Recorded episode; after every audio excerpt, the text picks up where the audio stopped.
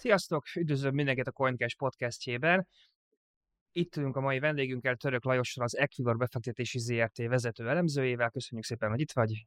Köszönöm a meghívást, és köszönöm a hallgatókat, nézőket. Lajos azon kevés tőkepiaci szakemberek és szakértők egyike, aki bevallottan kriptós és kriptózik, vagy kriptózott, és akkor itt a kérdésem, hogy per pillanat van-e bármilyen kriptovalutád? Van kriptovalutám, tehát én azért nem kereskedtem aktívan, nem így fogalmazni, de van kitettségem természetesen, tehát ugye portfólió szemléletet mindig próbálom mhm. ezt átadni, akár a befektetőknek, akár ugye a kereskedőknek, hogy azért portfólió szemléletbe gondolkozunk, és én azért úgy gondoltam ezt, hogy, hogy érdemes a portfóliói részét, nyilván nem a legdominánsabb részét és a legnagyobb részét, de egy részét érdemes kriptokitettségbe belerakni. Nyilván most kicsit vár az ember, az egész portfólió nyilván tavaly év azért inkább a várakozásra és a türelemről szólt, ilyenkor nem szabad kapkodni, de nem bánom, hogy benne van a portfóliómban. Annyit elárulsz, meg osztasz velünk, hogy egy tőkepiaci szaki a portfóliójának hány százalékát tartja kriptóban? Nyilván ilyenkor nagy a kérdés, hogy mit nevezünk a portfólió részének, Igen. tehát ugye, hogyha az ingatlant és mhm. hasonlókat is beleveszi az ember, akkor azért azt mondom, a szokásos 1-3 százaléknál egy kicsit magasabb azért, de nem jelentősen, tehát 5 százalék alatt van a teljes mhm. kitettségen belül.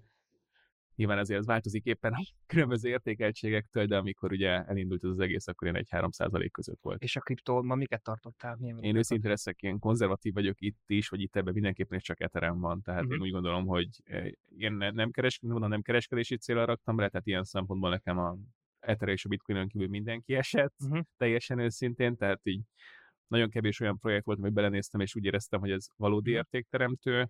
Az Ether és a Bitcoin, a Bitcoin azért mert first mover, de abból éppen egyébként nincs kitettségem, de akár lehetne is, tehát nem zárnám ki, és az Ether volt az, amire úgy láttam, hogy a méret, a használhatóság és a különböző projektek, amik azon futhatnak láncon, érdekesítette számomra annyira, hogy úgy éreztem, hogy portfólió mm-hmm. szinten ezt már uh-huh. kitettséget építek be. Tök hogy kimondtad ezt, hogy abban van érték. Ugye ritka madár a tőkepiaci szakértő és szakember a kriptopiacon, azért a legtöbb kriptós, kriptókkal uh-huh. kezdve befektetések világát, hogy téged hogy ragadott meg, és mi vett rá, mi volt benne az, amit megszerettél, hogy végül befektető lettél a piacon? Akkor már volt egy pár munkatársam, aki még akkor is, még akkor bitcoin bányászokon is gondolkozott, aztán rájöttek arra, hogy érdemesebb csak megvenni, aztán lesz, ami lesz. Nyilván akkor filéreket raktak bele, utána később házat vettek belőle, tehát ez nem kell ezt ilyen nagyon le, le lesatni, tényleg amikor pár száz dollár volt, én hogy 200 dollár alatt volt a bitcoin, nekik ak- akkor vettek egy nagyobb összeget, de én akkor még a, nagyon a tulipán effektus szintjén voltam, mm. tehát azt mondom, hogy ez csak egy tulipán egyszer feljött, kipukkadt, ennyi volt.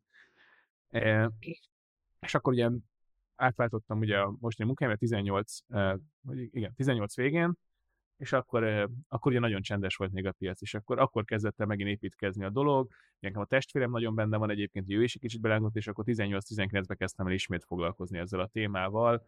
Akkor már azt mondtam, hogy volt egy olyan track recordja is, ez nekünk befektetési szakembernek mindig fontos az, hogy van egy track recordja, láttuk azt, hogy nem tűnik el a dolog, láttuk azt, hogy a bitcoinon kívül is lehet, hogy vannak érdekes projektek, és akkor kezdtem el uh-huh. még egyszer, és egy kicsit mélyebben foglalkozni vele, de mondom, az első ilyen kitettségem az ilyen 15 körül lehet, 15-16 wow. körül lehet, de, de nem, nem saját kitettség, tehát nem úgy, hogy én vettem, hanem hogy úgy hallottam egy uh-huh. jelzés, uh-huh. hogy akkor ismerősöknek már volt, meg minden, de mondom, akkor még nagyon úgy voltam vele, hogy ez, ez uh-huh. semmi, ez el fog halni, ez egy egyszeri valami.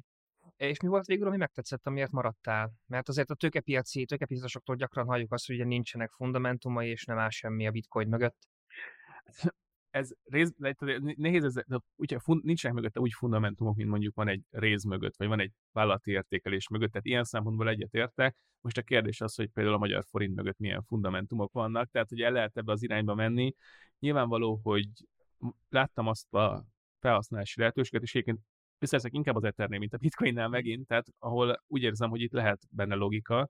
Nyilván továbbra is azért elképesztő kérdőjelek vannak bennem, azt azért elárulom, tehát én ezért is vagyok konzervatív ezzel az 1-3, maximum 5%-os kitettséggel, mert le- lehet, hogy az egész nem is biztos, hogy az Ether fog bejönni, nem is biztos, hogy lesznek, akik a blokkláncot kifizetik azt a költséget, ami kerül abba, hogy a blokkláncra rákerüljenek, tehát vannak még továbbra is kérdőjelek, de azért látom azt, hogy például lehetnek olyan felhasználói kéz, felhasználni manuál, hogy a smart contract ami engem nagyon megfogott, tehát az okos szerződéseken úgy érzem, hogy itt lehet egy olyan felhasználás, ami megírja a felhasználónak azért, mm. hogy fizessen azt, hogy ő okos szerződést kössön.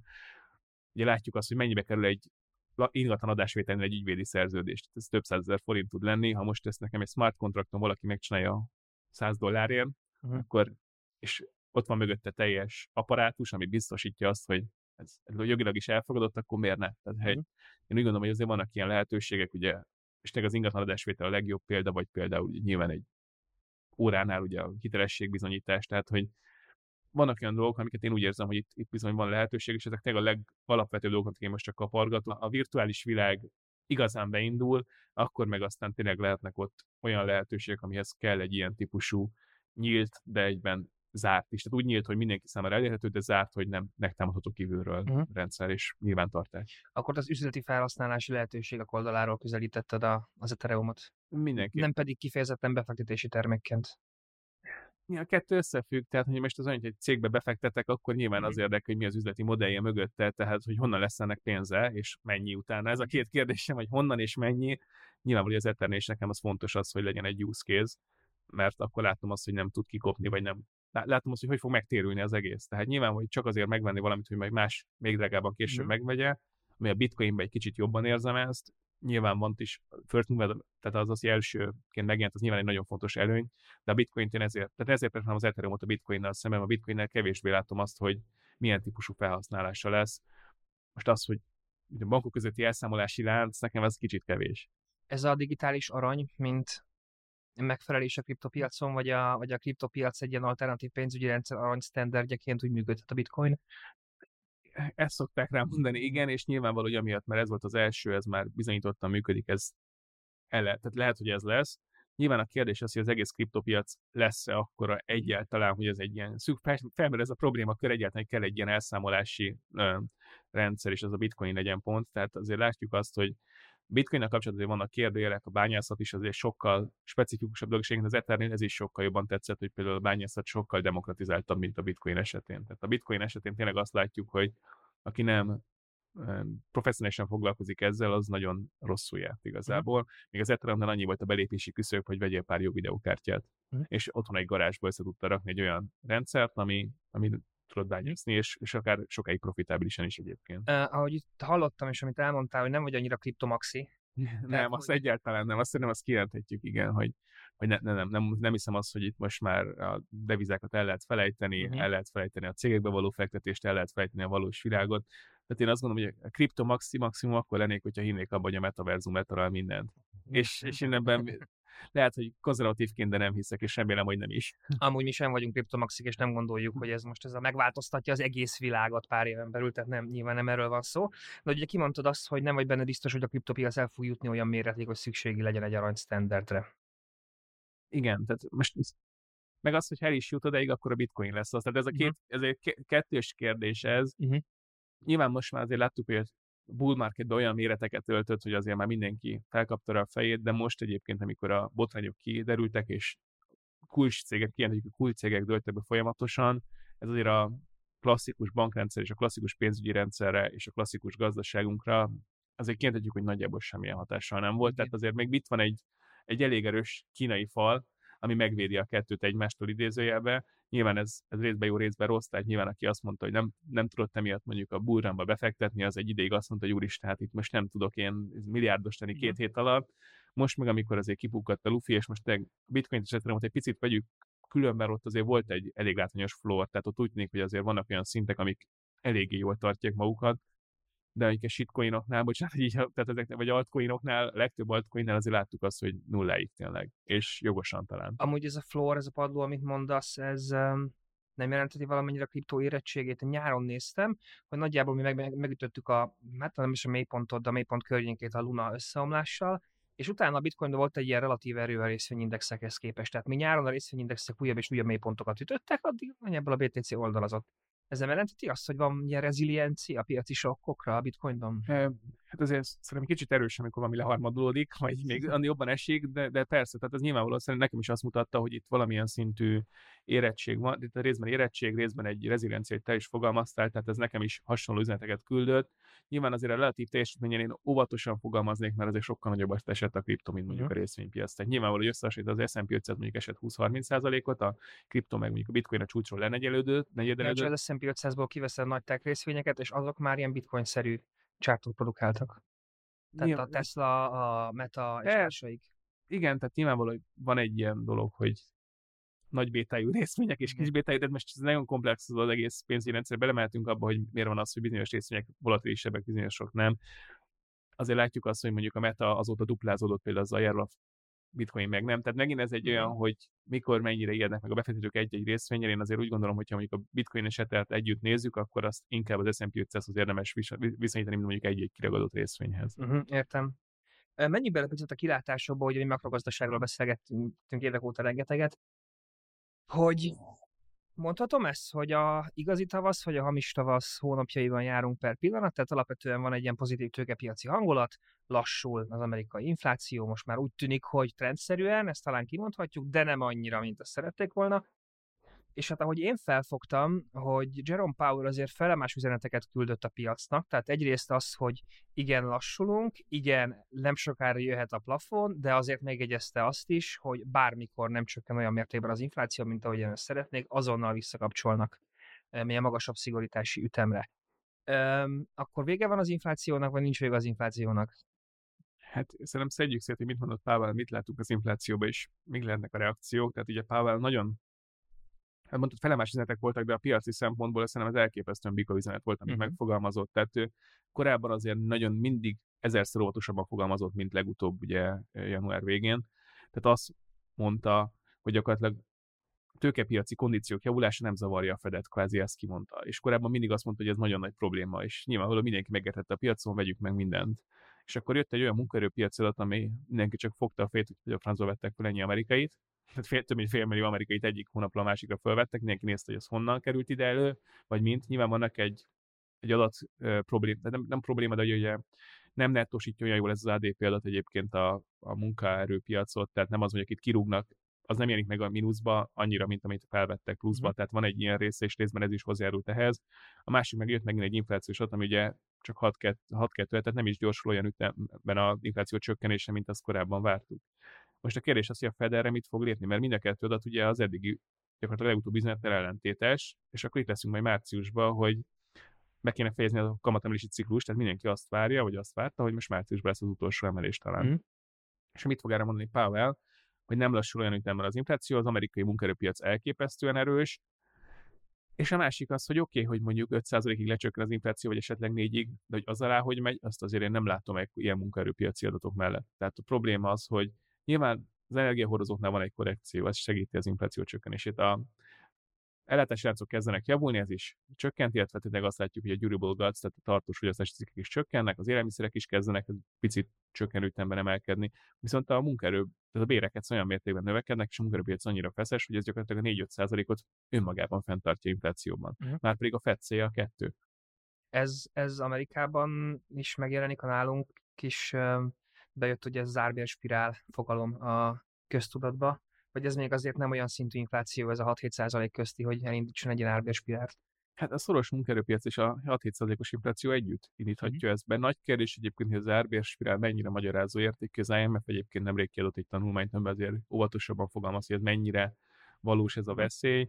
Mindenesetre Amerikában azért látjuk azt, hogy növekednek a munkabérek, tehát ha még reál értékben nem is feltétlenül, de azért folyamatos a növekedés, ez a szolgáltatások árát is szépen lassan fel fogja hajtani. Egyébként mondta, hogy a szolgáltatások itthon is, meg Amerikában is egy picit visszafogták eddig az inflációt, most az jelent meg, mint főbb elem. Amúgy ez mennyire egy, amit Amerikában láttunk, mennyire egy különleges jelenség, hogy egyszerre van ugye egy magas infláció, egyszerre vannak dráguló források, és mellette brutálisan erős munkaerőpiac. Ez különleges? Érdekes hármas, fogalmazzunk mm-hmm. így. Tehát nyilvánvaló, hogy nagyon rég látunk inflációt utoljára, kezdjük ezzel a ponttal, tehát igazi inflációt a 70-es évek, ilyen hasonló inflációt a 70-es években látunk Amerikában, esetleg 80-as évek elején. Tehát innen indulunk, hogy azért nagyon mi messze kell visszanézni ahhoz, hogy ezt egyáltalán láthassuk, és ez a fajta sok, ami most érte a világgazdaságot, mondhatjuk, hogy egyedi. Tehát ilyennel azért még nem találkoztunk, hogy volt egy világjárvány, ami elképesztő problémákat okozott a reálgazdaságban, ezt ugye a monetáris politika kibekkelte, ha elég csak a részvényárakra nézni, és akkor utána jött egy háború, ami Amerikát kevésbé érinti, de azért Európa, mint legfontosabb szövetséges, azért nagyon belenézett a tavalyi év közepén, és akkor ott vagyunk egy ilyen helyzetben, hogy mit lehet csinálni monetáris és fiskális oldalról, és amit nem szabad elfelejteni, hogy mert ez is fel fog merülni kérdésként, elébe megyek, ugye, hogy eddig miért nem okozott inflációt a monetáris politika, mert 2008 óta egy olyan kísérletnek a részesei vagyunk, amit korábban nem esképzelhetetlennek gondoltunk, hát azért, mert most megjelent a fiskális politika is mellé, ezért lett infláció. Tehát amíg csak a bankokon keresztül öntötte a pénzt a Fed, az a piacokra került. Az nem került ki az átlagemberhez. Az nem jelentette azt, hogy Joe több tejet tud venni a boltba, vagy több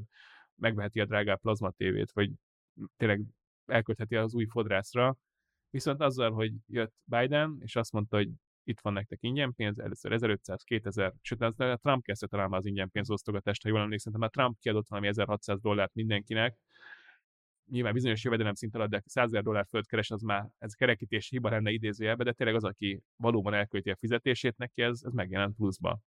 És úgy érezte, hogy jó, hát most egy kicsit drágábban tej, de nem baj, mert hát itt van az ingyen pénz, szórjuk rá, de és ugye volt egy kínálati oldal is probléma, és ez a kettő együtt nagyon megjelent, viszont azzal, hogy mondom, a fiskális politika is beindult, és ez leszivárog a alsóbb szintekre, és egyébként a béremelkedés is megindult, főleg az alsóbb jövedelmi szintekben.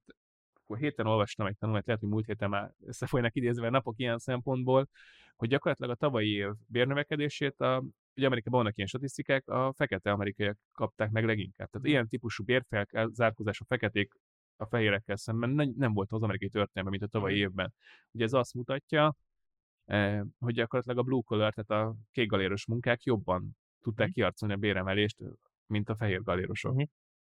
És, és ez egy óriási felzárkózás ilyen szempontból, viszont ugye tudjuk azt is, hogy ott a, az alacsonyabb jövedelmi szinteken sokkal alacsonyabb a megtakarítási ráta. Tehát amíg ha valaki mondjuk keres 120 ezer dollárt Amerikába, és felemelkedik a fizetése 140 ezer dollárra, az inkább a megtakarításait uh-huh. növeli, mint a költéseit.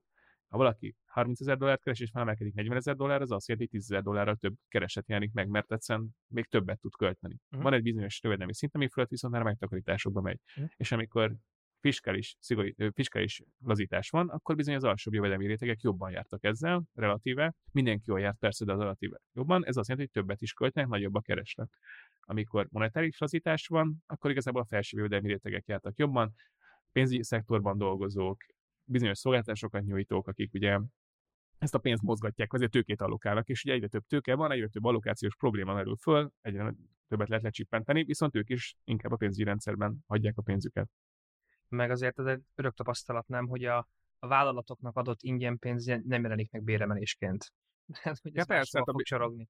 A béremelést a munkaerőpiac tudja kiarcolni, nem az, hogy mennyi pénz van a vállalatnál. Ezt a témát, amit most elosztál, hogy a pénznyomtatás inflációt okoz, ezt később akartam előszedni. Vannak ilyen, nagyon kedve, kedvelem, vannak ilyen kriptopiaci mantrák, amiket ilyen örök igazságként emlegetnek sokan, és ebből az egyik, amiben én mindig beleállok, hogy ez a pénznyomtatási inflációt okoz, hogy gazdasági újságíróként éveken át néztem, ahogy a Fed nyomta a pénzt, nem volt sehol infláció, közben jött ez a mantra, hogy a pénznyomtatás inflációt okoz, tehát akkor mégsem okozott a monetáris politika általános fogyasztói áremelkedést eszközárinflációt okozott. Igen, bőven. tehát most ez az, mit nevezünk inflációnak, igen, megint igen. ez, hogy tehát igazából a pénzmennyiség növekedés az eszközárakban megjelent, és egyébként Abszolút. ez óriási társadalmi problémákat is jelent.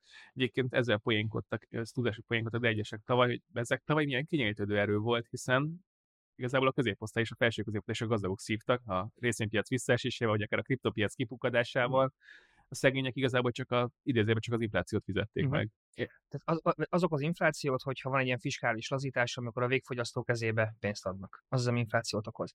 Um, ugye erről beszélgetünk, te is elmondtad, hogy a monetáris politikánál nem a végfogyasztónál fog, a monetáris lazítás nem a végfogyasztónál köt ki, hogy ez az egyetlen oka, amiért ebben az extenzív pénznyomtatási időszakban nem volt általános fogyasztói áremelkedés. Az én gondolatom az az konkrétan, hogy az infláció, mint jelenség is megváltozott az elmúlt évtizedekben, és hogy egy jegybanknak már nincs akkor ráhatása a saját inflációjára, mint volt mondjuk 40 évvel ezelőtt. Nem tudom, te mit gondolsz? Ez az infláció egy picit beszélhetünk, és ha Európában is úgy mérnék az inflációt, mint az Egyesült Államokban, azért lett volna infláció itt Európában, és ezért volt egyébként egy gap folyamatosan az amerikai és az európai között. Ugye Amerikában sokkal nagyobb súlya szerepel az ingatlan, és ugye a rent equivalent ownership is benne van, tehát ugye, hogyha bérelned kéne a lakást, ahol laksz, ugye az is beleszámított az inflációba. Ezt Európában belevették volna egyébként, akkor nagyon sok helyen azért jelentős lett volna az infláció, tehát ha megjelent volna. Jelentős, ezen... ezért mit számít? 3-4-5 mhm. százalék mondjuk. Tehát nem ez a nulla lé, lépegetés, ami eddig volt, tehát azért van egy ilyen része is, és azért nagy kér... Az inflációval az, hogy egy átlagot mér alapvetően, és ugye nagyon, mindenkinek más a kosara. Tehát ez inflációs kosarat, hogy végignéztük volna, akkor azért nagyon sok emberek nagyon sok felé jött uh-huh. volna ki, és azért az ingatlan, mint legfontosabb eszközosztály és legfontosabb kiadásod igazából, ha belegondolsz, akár bérelsz, akár vásárolsz, azért az, az nagyon sokat, nagyon rossz érintett annak ellenére, hogy az infláció hivatalosan alacsony volt. Tehát, hogyha valaki még New Yorkba akart volna lakást bérelni, és mondjuk megnézte, hogy 2010-ért mit kapott volna mondjuk 1500 dollárért, lehet, hogy már ott is két, lehet, hogy akkor, és akkor, akkor is 2000 dollár volt a belépés, de még 2000 dollárért tudtál bérelni egy lakást. Most kiröhögnek 2000 dollárral. Tehát, tehát, tehát ez a probléma, hogy, hogy ez, ez és ez nem annyira jelenik meg az inflációban. De persze, ugyanezt megnézted mondjuk Montánába, akkor persze 1000 dollárért még most is izé palotát bérez majd, hogy nem. Hát nyilván amúgy az eszközárinfláció az ezt is jelent, hogy egyes befektetési eszközöknek az ára elszáll, és az ingatlan az mindig baromi érzékeny éppen gazdasági állapotokra. Ez hát meg a kamatok, sok mindenre érzékeny a kamatokra, de ugye megint azt, hogy szét kell szedni a rent, tehát a uh-huh. béletet, meg az ingatlanárat, tehát ez sok befolyásol van, ugye a bérleti árak sokkal ragadósabbak, tehát főleg fölfelé, tehát lefelé ritkán mennek, az ingatlanárakban azért persze van már egy fluktuáció, de érdekes módon, hogy hiába van most az óriási kamatemelés, ezért ezt a vissza, várt visszaesést nem nagyon látjuk még az ingatlanárakban. Vannak olyan piacok, és Svédország, ahol már ez érzékelhető, de például az Egyes Államokban ez annyira nem, és ezt is hozzá kell mondani, vannak ugye mi az oka ennek, nagyon profán és egyszerű igazából, ugye ott 20-30 évre fixálják a hiteleket.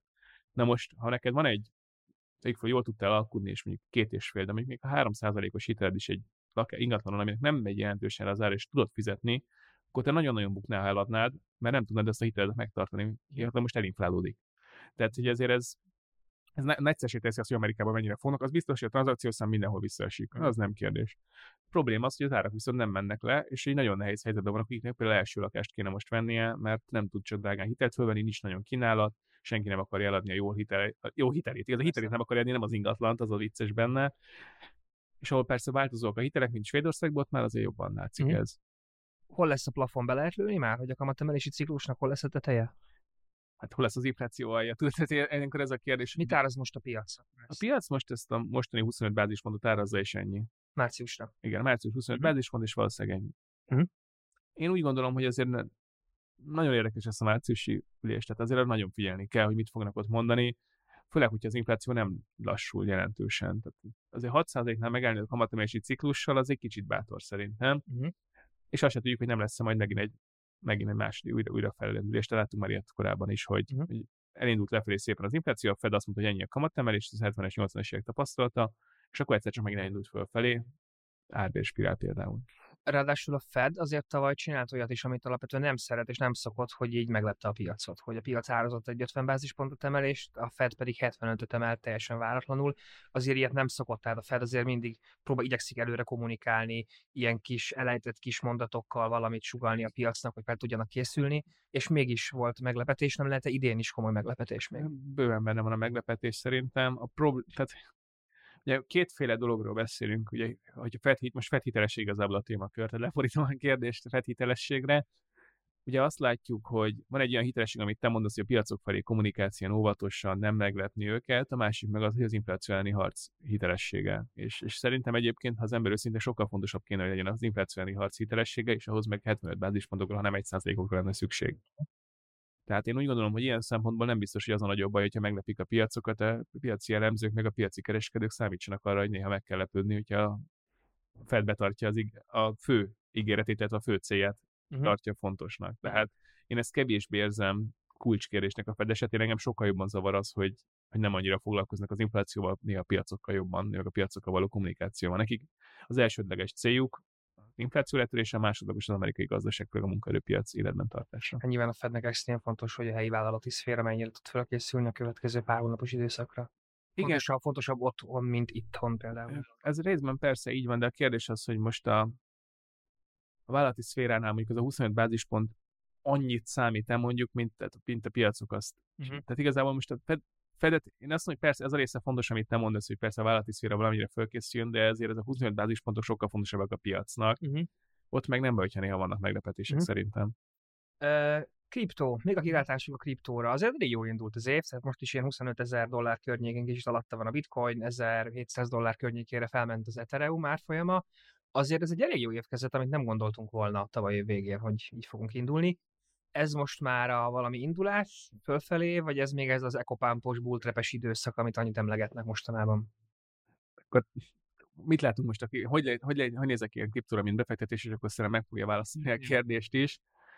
Igazából, ahogy beszéltük, egy high beta részvény szerint. Tehát, hogy ami korábban... Amit jelent, ezt nem. Igen, mindjárt lefordítom, igen, igen, igen. Tehát, hogy e, ugye az egyes béta az azt jelenti, hogy egy valaminek egyes a bétája, az azt jelenti, hogy pont annyit mozog a részvény, mint amelyet az S&P 500 esik, vagy emelkedik rövid, egyszerűen lefogalmazva, ha valakinek kettes a bétája mondjuk, akkor kétszer annyit esik, vagy emelkedik, mint amit az S&P 500. Gyakorlatilag azt jelenti, hogy minél magasabb bétájú eszközről beszélünk, annál nagyobb a mozgás, tehát ha az S&P 500 mozog valamelyik, az annál többször annyit fog mozogni. És ugye korábban volt először, hogy önálló eszközosztálya a kripto például, mint befektetés, és akkor sajnos az derült ki a tavaly évben, hogy nagyon nem. Még gyakorlatilag azt csinált, amit te is mondtál, hogy a tech részvényekkel együtt esik, a tech részvényekkel együtt emelkedik. Na ez azt jelenti, hogy akkor nem egy önálló eszközosztály, hanem csak egy magas bétájú befektetés. Uh-huh. És még mindig itt tartunk. A kér, öt év múlva ez lesz, ez egy nagy kérdés. De az, hogy digitális arany a bitcoin, az kiderül. Most még kérdezik, hogy nem. Egyértelműen az arany viszonylag jól viselkedett, tavaly a bitcoin Igen. meg nagyon rosszul.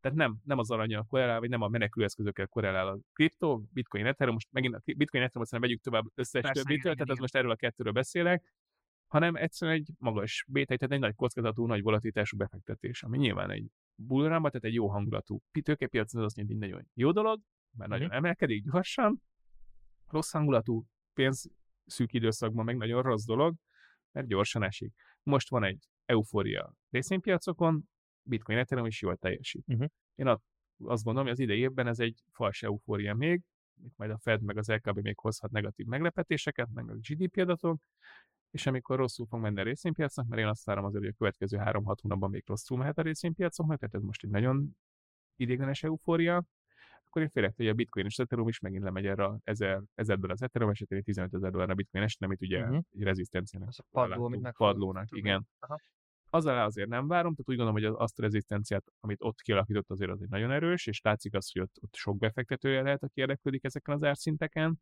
de addig simán leteszteljük, hogy bejön ez a részvénypiaci rossz hangulat, amit én is várok.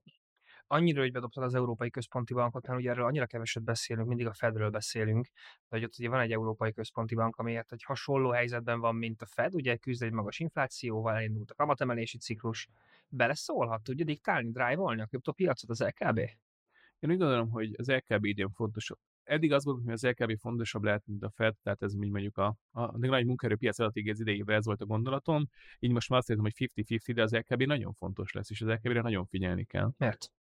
Mert második legnagyobb szereplő a piacon, tehát hogyha így befektetésként, de befektetőként tekintenénk az Fedre meg az LKB-re, akkor olyan pénzeket mozgatnak meg, mint senki más. Tehát lehet itt most BlackRockozni, meg Fidelityzni, meg retail befektetőzni, bármit lehet, a Fed és az LKB akkora Worcester rendelkezik, tehát fegyverarzenállal, mint senki más. Uh-huh. Mindentől kezdve, hogy ők mit csinálnak, az mindenkit érdekel, és akkor még van egy Bank of Japanunk, meg egy svájci egy bankunk, meg egy Bank of Englandünk, akik azért szintén ott vannak azért, és érdemes figyelni. De az LKB szerintem, és az LKB izgalmasabb lehet idén, ugye le van maradva a Fedtől, és egy sokkal nehezebb feladata van egyébként a Fednek, az LKB-nek, bocsánat, mint a Fednek. Tehát a Fed ezért egy Amerika nagy, az államok különbözőek, de mégiscsak egy homogénebb valami. Európa nagyon, és ugye egy fiskális politikája van azért. Az államoknak minimális fiskális politikai eltérése van Amerikában. Most Európában vannak több mint 20 állam, különböző fiskális politikával, különböző munkanélküliségi rátákkal, különböző ciklusokban való elfoglalt helyével, különböző ingatlanpiacokkal, különbözőképpen működő ingatlanpiacokkal, és megnézzük a spanyol munkanélküliséget, akkor ott még mindig azt látjuk, hogy óriási problémákat vannak. Megnézzük a németet vagy a hollandot, akkor azt látjuk, hogy gyakorlatilag csak az nem kap állást, aki nem találja meg a munkahelyét. Uh-huh. Tehát ezt én értem, de akkor is az LKB szerepe a kriptopiacon, amikor a Fed, Jerome Powell mond valamit, kijön a Fed jegyzőkönyv, pláne változik a kamatszint, beleremeg a kriptopiac. Én emlékszem, amikor a, megjött a hír, hogy az LKB az első kamatemelést meglépte nem tudom hány év után, nem látszott ott a bitcoin csártom egyáltalán semmi az egvilágon jobban várt. Tehát engem az, hogy mm-hmm. a várakozásokhoz való eltéréség van a nagy kérdés mindig, tehát a mindig az, hogy mit vár az ember, és nyilván az LKB-re nincsenek olyan komplex vállalkozások, ez is ezért részt meg, illetve az LKB kicsit unalmasabban kommunikál, kicsit unalmasabban cselekszik, mm. tehát hogy ez benne van, de az idejében azért lehetnek ott meglepetések, és akkor szerintem minden együtt fog megint Mi, Milyen meglepetések lehetnek? Akár hosszabb lehet az emelési ciklus, akár tovább lehet magas emelés, akár nem is útlehetik a Fedet, de közéthetnek a Fedhez kamatszintben, az európai inflációban még ugye van egy nagyon nagy kérdés, ami Amerikában nincs meg a gázár, tehát azért ez, ez egy nagy különbség, és ott azért nagyon nehéz lesz, hogyha most nagyon kényelmes helyzetben vagyunk, 50 euró alatt van a mhm. TTF, vagy akkor tegnap 51 euró volt a legközelebb, és csárt, tehát a görmén végig szinten lejáratokon is 51, 50, 55 euró között volt, mindenki boldog, de valami történik, és mondjuk ismét mondjuk nem is 330-ig, mint tavaly nyáron, azért azt talán elkövetjük, de mondjuk azt mondjuk, igen, az, de mondjuk 120-ig ismét visszacsorog, az mm. már azért fájna. Uh-huh. és akkor mit csinál az LKB, hogy visszafogjuk a gazdasági teljesítményt, de hát igazából ez egy külső tényező, tehát ez egy komplexebb dolog, ami Amerikában nem jelent meg azért tavalyi évben. Tehát van egy olaj, ami igazából Amerika olajsemleges, gázból exportőr, más. Mm. És akkor itt, itt, itt, le, itt jöhet be az LKB-nek a nehézsége, és erre azért lehet meglepetés mm. választ is adni. Uh, mondtad, hogy ez még a fals reménykedés évei a, a tőkepiacokon? Hát a évei, az, én a fél, év, fél, évre, fél évre látok előre, őszinte leszek. Mert akkor számítasz valami emelkedésre, vagy valami valódi piac megindulására, vagy a tőkepiaci fundamentumoknak egy olyan mértékű javulására, hogy akár második fél évben, vagy jövő év elején már bika piac lehet? Hát én igazából a Fedre és az LKB-re figyelek, tök őszintén, hogyha ezt a kérdést keresem, és az inflációra emiatt, meg a munkaerőre figyelek. Tehát az a baj, hogyha az infláció nagyon nehezen előrejelzhető, az az igazság. Tehát most itt akármilyen historikus előrejelzéseket nézünk, mindig azért van bele egy nagyon nagy bizonytalanság, és hogy mondtam, ha nem lesz, tehát tényleg most az infláció szép lassan lecsökken, akkor egy kérdés lesz, a Fed és az LKB együtt tud élni a 4%-os inflációval. Uh-huh. Ha igen, akkor én úgy gondolom, hogy akkor megállnak ezeken a szinteken a Fed és az LKB, akár majd szépen lassan elkezd kamatokat válogatni, és akkor mindenki megint boldog lesz. Uh-huh. Ha viszont lesz megint egy felfutás az inflációba, na akkor nagy baj lesz. Uh-huh. Akkor eszköztelen a jegybankok, a tőkepiacokon eluralkodhat a káosz, és ez a kriptopiacon nagyon nagy uh-huh. problémákat okozhat. Az európai inflációs trendek hogy alakulnak? Párhuzamosan az amerikaival, tehát tényleg ilyen szempontból egy világban élünk, most már lassan tényleg a globalizáció ezt jelenti. Uh, nyilván meg itt, itt azért sok más uh, tendencia is bejöhet. Én nem mondtam, és a gázát megint ki kell emelni, hogy szépen lassan leolvad. Én úgy gondolom, hogy nagyon hasonlóan egy kicsit cikluscsúszásra Európa is követheti, ha a gázárban nem történik valami. Uh-huh, uh-huh. Csak ugyanúgy le, le, leesünk, igen, ez a, uh-huh. és ugyanígy ez a 4-5 százalék lehet majd a kérdőjel. Uh-huh.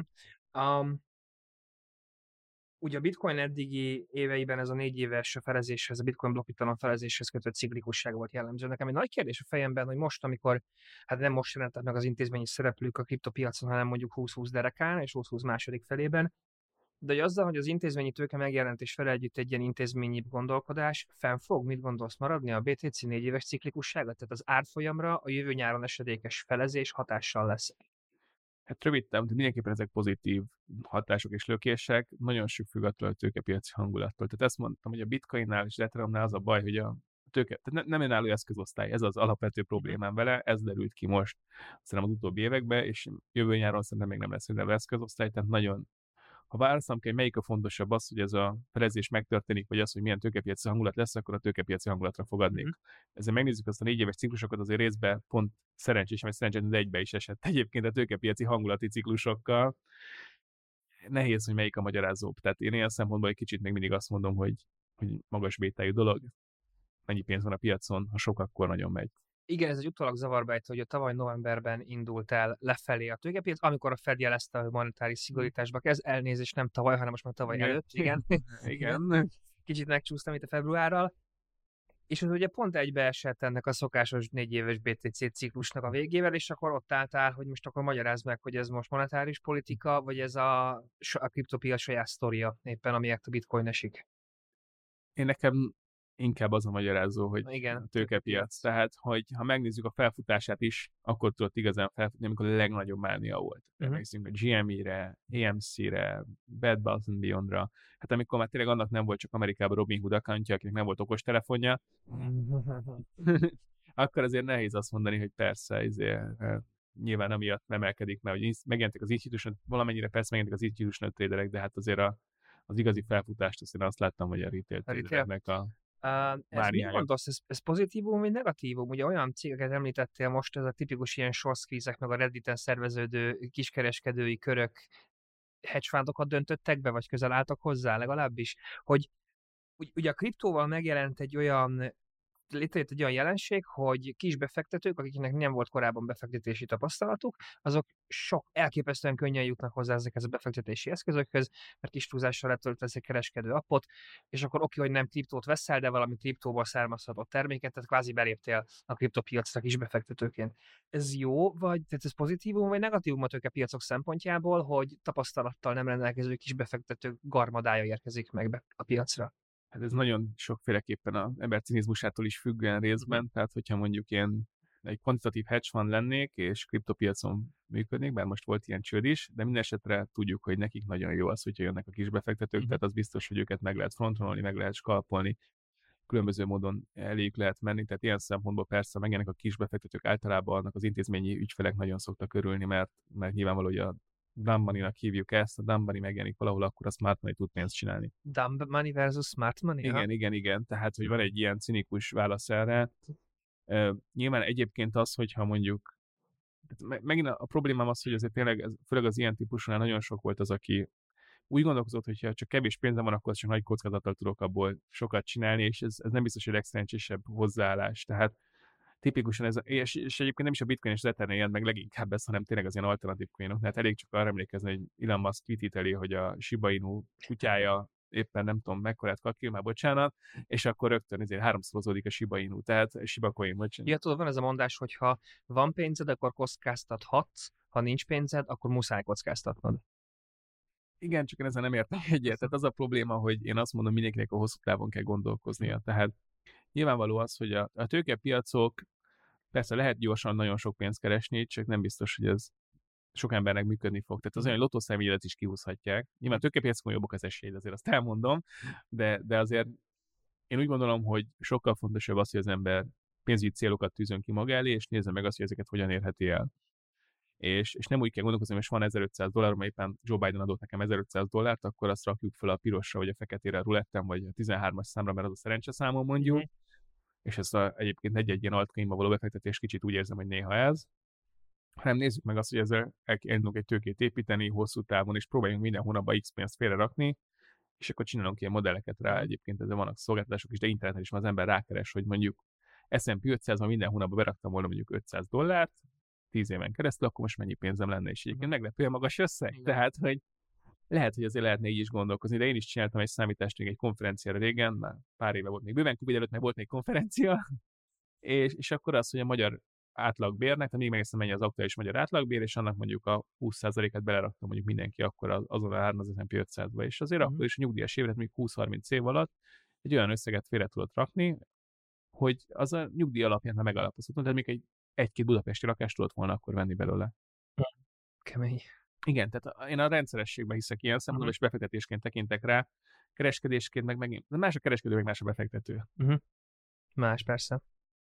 Um, mivel kicsit az idő végén uh-huh. járunk, uh, mindenképpen rá akarok térni arra, hogy ugye az, hogy most itt ülsz, ez ekkora újdonság, uh, szerintem két kezben meg tudom számolni, hogy hány olyan magyar elemző vagy szakértő érkezik, tudod, broker cégtől, alapkezelő, aki beszélhet egyáltalán bitcoinról. Én talán 2017-ben kezdtem el Equiloros sajtályokon érdeklődni kriptóról, hát körberöhögtek, és nem csak az Equilornál, hanem más cégeknél is körberöhögtek. Ma már én úgy érzem, hogy aki nem bank, az szívesen beszél, vagy hát felfogta azt, hogy van egy ügyféligény, hogy igenis beszélni kell, meg foglalkozni kell kriptóval. Ti ez hogy álltok, mit látsz abból, és mit osztatsz meg abból, hogy az alapkezelőtöknél hogy állnak ez? Ugye van egy alapkezelő is, amivel ti szervezetileg külön mozogtok, de hát nyilván van rálátásod a működés. Egy épületbe vagyunk. Igen. Szóval, hogy te mit látsz, a, hogy a, a pénzügyi szektor, aminek elvileg a kriptó megpróbált volna alternatívát, vagy megpróbál alternatívát állítani, hogy áll most a kriptó gondolatához? Ez egy komplexebb kérdés. Tehát nyilván az alapkezelő azért alapvetően egy konzervatívabb működés. Ez az Eckler alapkezelő. Eckler beszélünk, az Eckler alapkezelő egy konzervatívabb működési struktúrát mond, vállal, vész, innentől kezdve nekik nyilván ez még nagyon nem fér bele. Tehát nincsen, nincsenek kripto, alapú termékek. Nem, nincs alapú termék, nincs alapú, nincs semmi mm. ilyen. Nem, nem is biztos, hogy a intézményi ügy, tehát hogy az intézmény lenne a legjobb ügyféligény kielégítő egyébként erre, tehát ez egy nagy kérdés, hogy egy kripto alap mondjuk megjelenne, az biztos, hogy az lenne a legszerencsésebb, vagy a legjobban ügyféligények. Tudom, hogy Magyarországon van már, tehát most nem akarom ezt mondani, és nyilván van termék, tehát elérhető, és, mm. és vannak benne, van benne ügyfélpénz, tehát biztos, hogy valakit ez is érdekel, de mi inkább azt láttuk, hogy sokkal inkább a direkt kitettség, ami érdekli az ügyfeleket, tehát ez azt jelenti, hogy akár ETF-en, akár más származó termékeken keresztül tudjuk, hogy nem nagy, és akkor itt van nekünk a nagy kérdője, hogy mit tudunk egyáltalán a ügyfeleknek elérhetővé tenni. Mi nyilván megpróbáltunk mindent, hogy partnereinken keresztül valamit tegyünk. Nyilván látjuk azt, hogy a termékek, amik elérhetőek, azok nem mindig a legjobb termékek, ebben is nagy ugye most elég csak grayscale, e, e, nem ETF, ETF-re gondolni, tehát nem egy egyszerű kérdéskör ez, és nyilván direkt kitettséget ugye nyilván baleten keresztül nálunk nem lehet, tehát ez egy nehezebb kérdés, de az biztos, hogy amikor búrán volt, akkor volt óriási ügyfélérdeklődés, most már kevesebb, azért ezt is el. És a búrán alatt nem gondoltátok, vagy nem gondolt az alapkezelő, nem tudom, nyilatkozhat az alapkezelő nevében, hogy akkor legyen valami kriptós termék, ha már búrán van, és ha már van ügyfélérdeklődés? Most alapkezelő nevében nyilván nem szeretnék nyilatkozni, uh-huh. hogy a befektetési zrt dolgozom, tehát hogy más cég, én nem nagyon láttam, hogy ott lett volna mozgódás, de persze lehet, hogy csak én maradtam ki belőle idézőjelve, tehát ezt nem szeretném így, nem tudok erről mondani. Az biztos, hogy mi hogy az ügyfél oldalon próbáltunk minél többet tenni azért, hogy legyen egy elérhető termék, lett is elérhető termék, nem, nem direkt kitettség, hanem ilyen tőkeátéten keresztül, illetve határ, ö, tehát for, for, ö, származó termékeken keresztül, nyilván ennek minden nyűgével, de azért a befektetési CRT oldalon úgy gondoljuk, hogy a retail igény van valamire, akkor nekünk részben kötelességünk mm. kielégíteni. Nyilván a megfelelő tájékoztatás mellett, és ezért is van, hogy most már szó van erről, meg azért is, hogy eljövünk, eljövünk ilyenekről beszélgetni, mert azért úgy gondoljuk, hogy az ügyfél tudatosság az mindenhol kulcsfontosságú, és ez a kriptó nem kivétel. Tehát ez ugyanolyan, mint hogy ha valaki küld nekünk egy kérést, hogy szeretnék egy ilyen pici, még egy mikro részvénybe fektetni, akár egy centes részvénybe, akkor megnézzük, és általában meg fogjuk beszélni róla. vagy. De tényleg van olyan, amikor viszont nagyon érdekes részvényeket talál, tehát most ez nyilván olyan, hogy azért azt nekünk az a célunk, hogy egy minden ügyfélégényt próbálunk kielégíteni, és mindig megfelelő tudást mm. is mögé tenni. És a kriptoit megjelenik. És a kollégáknál mit látsz? Nem konkrétan az ekvidoros kollégákra gondolok, hanem tudod, elemzők, brókerek, találkoztok pénzügyi szakemberek, hogy ott mennyire van jelen ez a gondolat? Ez érdekes, mert például ugye én CFA nekem CFA tag vagyok, ugye, és ami, ott, ami? A, a Chartered Financial Analyst, tehát gyakorlatilag ez egy, egy nagyon hát hogy mondhatjuk, hogy nehéz vizsgálat, nehéz vizsgának tartják a, tehát egyik legkomolyabb vizsgálat fogalmazunk a pénzügyi piacon, ahol gyakorlatilag ilyen három, minden év, tehát évente volt régen egy-egy vizsgálat, három vizsgát le kell tenned, és akkor akkor használhatod ezt mm. a um, CFA-t, a neved mögé rakhatod idézőjelbe, tehát ez egy ilyen, és egy ilyen pénzügyi közösség is igazából, tehát van egy ilyen közösségi része is utána, tehát egy ilyen évente három-négy ilyen tolkot rendeznek, mhm. vacsorázunk mm. együtt, ilyesmi, és például ott már azért a 18-19-ben is volt egy, amikor egy ilyen tolk volt, ami bitcoinról szólt mm. például. Tehát azért ilyen szempontból már akkor megjelent ott a pénzügyi közösségen belül is, emellett nyilván beszélgetési téma, főleg mondjuk Buránban nyilván, de hogy azért most is, tehát beszélgetési témaként azért egyszer-egyszer megjelenik, azért nem mondanám, hogy annyit beszélünk róla, mint mondjuk tavaly beszéltünk az a gázról vagy olajról. Tehát hogy azért megint az, hogy mi a hot topic, tehát tavaly a gáz volt a hot topic, tehát hogyha mondjuk valószínűleg 2017-ben megkérdezted volna, hogy mi a különbség a Henry Hub meg a TTF között, még a pénzügyi elemzőknek a 75-80% és aki nem energetikába utazott, az feltettem volna a kezét, hogy az mi. Meg Persze. hogy mi az, hogy a gáznak, az olajnak egyára van idézet. Jó, hogy van több, többféle olaj, de az összességében az olajról beszélünk, van a VTI, Brent, az különböző minőségű olaj, de a gáznak olyan lokális piacai vannak, amit mindenki tavaly kezdte, vagy tavaly előtt kezdte el tanulgatni, hogy ez micsoda. Igen. Most idézőjelben persze, mondom, az energetikai szakemberek nyilván már ezer éve tudták. De mi ez a holland TTF? Azt a... Mi ez a holland TTF? Igen, de, de mi a különbség a szingapúri jegyzés a TTF Igen. között, meg a LNG, nem LNG, csepp folyósítható, nem? Tehát e, e, ez, ez tavaly jött be, vagy 20, 20 végén jött be. És ugyanez igaz a kriptoról is persze, tehát amikor hot topic, akkor nyilván ez, erről beszélgetünk borozás közben, amikor meg most káza hot topic, akkor meg arról. Én amúgy inkább arra gondoltam, hogy arra vetületére a kérdésnek, hogy én kívülről, aki nem fordulok kriptóért pénzügyi szolgáltatókhoz, én is határozottan azt látom, hogy mivel ügyféligény van és érdeklődés van, ezért a pénzügyi szektor szigorúan befektetési eszközként határozottan elkezdett érdeklődni, és igyekszik az ügyfeleknek adni valami kriptós terméket. Tehát ez megjelent, nem azt mondom, mindenki nyilván, de hogy megjelent egy ilyen trend határozottan. Hát nyilván itt is a kicsiknél inkább, tehát mint a mi meg a más kisebb szolgáltatók, persze jobban megjelenik ez. Ezzel egy bank lassan mozog. Tehát Hát bank, szerintem a legtöbb Magyarországon is a legtöbb bankszabályzatot tiltja, hogy kriptóról beszél az elemző. Hát nem, nem akarok a nevükbe beszélni, de azért ez bank... De, de termékszinten is, tehát nyilván termékszinten is ezért ez egy nehezebb kérdés. Tehát nyilvánvalóan egy kis cég, mint mondjuk mi is vagyunk, vagy más konkurenciánk, hogy kisebb, ott könnyebb a mozgás. Ilyen szempontból is könnyebb megjelentni új termékeket. Valószínűleg egy bankon keresztül megjelent, de nem csak egy kriptos termék, de valószínűleg egy ETF bevezetés is egy banknál mm-hmm. teljesen más döntési mechanizmus, amely keresztül mondjuk egy nálunk egy kis cégnél. Uh-huh. És hogy látod, hogy pár év múlva megjelenhet ez általánosként? Lehet az S&P új termékcsoportja? Hát én az S&P-ben nem mondanám, hogy bekerülne kriptó, tehát még uh-huh. az. S&P 500-ba még ha lenne olyan kriptos cég esetleg, tehát azt jobban el tudom képzelni, hogy lesz egy olyan cég mondjuk, aki olyan kripton szolgáltat, vagy akár egy tőzsde is egyébként egy nagy, akkorára ki tudna nőni, hogy, hogy S&P-be be kelljen kerülni, azt el tudom jobban képzelni, uh-huh. mint az, hogy, hogy direktbe a kriptó azt is azért el kell mondani, hogy hogy azért elérhetően nagyon, most Revoluton például két gombnyomással tudsz azért már kriptót venni, ott hát, is szár, igen, tehát megint származható termék, ezt megint el kell mondani, igen, de hogy azért ilyen szempontból már megvan a penetráció, tehát uh-huh. ha mhm. valaki akar, akkor viszonylag gyorsan tud. Nálunk is vannak rá termékek, származható termékek szintén, tehát nem az, hogy lehetetlen ez a dolog, nyilván minden nyugével. Én azért nem látom azt, hogy az S&P 500-ba, vagy e, akár, tehát ugye a nagy kérdés az mikor lesz az, hogy az intézményi befektetőnek mondjuk egy nyugdíj alapnak bekerül a benchmarkjai közéjelzés, és én azért ezt még nem holnap mm-hmm. látom. E, és amúgy a technológiába, a ti rátásotokra, ugye talán amikor legelőször találkoztunk évekkel ezelőtt az egyik Equiloros, hát ez nem titok gondolom, hogy vannak ilyen esti alkalmai az Equilornak, amikor nyilván sörözünk, meg borozunk, és ott kérdeztem tőled fellegzősen, hogy hogy álltok a kriptóhoz, mert hogy pont titeket szüntetne meg, pont ezt, hogy a közbőső broker cég, hogy, hogyha egymástól játszunk személyesen értékpapírokat közvetlenül, akkor mi szükség van broker cégekre, gondoltam és mondtam akkor, és azért mondtad, hogy azért ez nyilván nem, nem így működik, meg nem így van, hogy titeket megszüntet a kriptó. Technológiaként hogy látod a szerepét? Hát én azért azt, hogy árjegyzőket például kiiktatná, ez lehetetlennek látom. Mm. Tehát most az olyan, hogy nagyon akarnál, igazából Apple részvényt is vehetnél mástól. Tehát meg, megkeresd azt, hogy kinek van Apple részvénye, körbe telefonálsz, és akkor direktbe meg, és ezt még az alapkezők se csinálják meg, pedig az alapkezők, tehát intézményi nagy játékosoknál azért tudják, hogy mondjuk benned kell még 100 ezer részvényt. Tudod, hogy a BlackRocknak biztos lesz 100 ezer részvénye, de mégse őket hívott fel, hogy akkor adjál már valamennyi 100 ezer részvényt, de nagyon ritka az ilyen OTC tranzakció. Nyilván a nagyon nagy szájzoknál már megjelenik, de azért én összességében nem látom azt, hogy a pénzügyi közvetítő rendszert ezt kiváltaná ilyen szempontból. Nyilván most az lehet, hogy nem Equilornak fogják hívni, hanem egy másik cég, aki a kriptóban sokkal inkább itt van, de hát az utóbbi fél év év tapasztalása nekem nem az, hogy hogy, hogy feltétlenül ezek annyira jól működő cégek lennének, én most tényleg, tehát az FTX, Luna, sorolhatnánk, itt ülnénk egy ideig, hogyha most ezekbe belemennénk, Arrow Capital, hogy hívták az FTX-nek, a Almira... Almira, Alameda. Al, bocsánat, Alameda Research, igen, tehát, hogy az a Citadel itt van, az Alameda meg nincs, maradjunk ennyibe, a Striáról beszél, megszűnt a Quant, tehát a, a DSO működik, tehát hogy ez... Azért az mondhatnám, hogy a kripto nagyon fiatal, és el kell követni a piacnak a saját hibáit. A bankszektorban is ugyanúgy megvoltak ezek a hihetetlen váratlan csődök, a mismanagement, mire kialakultak a, a, a bankszektornak és a pénzügyi szektornak az a szabályai, meg az öt körülvevő jogszabályi környezet, ami lehetővé tette az, hogy stabilan tudjon működni. Mi is várunk a szabályozásra, kriptósok. E, persze, most a kérdés persze az, hogy egy kriptonak, aminek az előnye, hogy nem szabályozott piac, megjelenik a szabályozás, az jót vagy rosszat fogja tenni.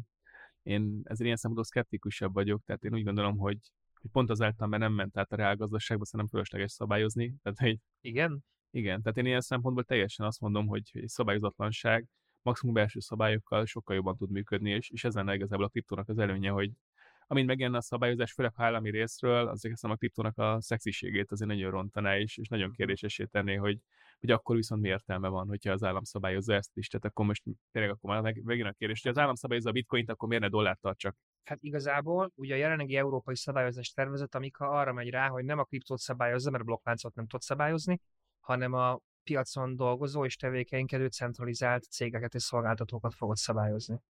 Nyilván ott valamilyen féle átláthatóság kell, de, de a kérdés az, hogy megmarad-e az, hogy ezeket megkerülve tudsz-e ugyanúgy a blokkláncon kereskedni, mert mhm. szerintem az nagyon fontos része a kriptónak, hogy, hogy azért gyakorlatilag ne kelljen akár centralizált szereplőket kikerülve, tehát hogy te is mondod, hogy én nem fogja megszüntetni szerintem a centralizált szereplőket, amit te felvetettél pár éve, viszont az a része meg kell, hogy maradjon, hogy nem centralizáltan is tudsz működni uh-huh. valamennyire. Uh-huh. És egyébként ilyen szempontból azért az a koncentráció az ethereum meg a Bitcoinban nekem egy kicsit e, fájdalmas és nehéz ponttá teszi a dolgot, főleg egyébként pont a merge óta azért az, hogy gyakorlatilag, tehát hányan vannak, akik az Etherbe ugye gyakorlatilag e, odaadják a stake, hogyha stake igen, a stake a coinokat, akkor ugye az a hogy mindenki szinte centráltan, tehát centrál, centralizált szereplők csinálja, és ez azért veszélyesé teszi szerintem a blokkláncot. Az Ethereumból egy centralizált hálózat lehet. Hát pontosan, és ez engem egyébként nagyon zavar egyébként, hogyha így belemennénk egy mikroszinten az Etherbe, és, és az elveszíti azt a fajta decentralizáltságát, ami szerintem nagyon nagy előnyét adta. Mm.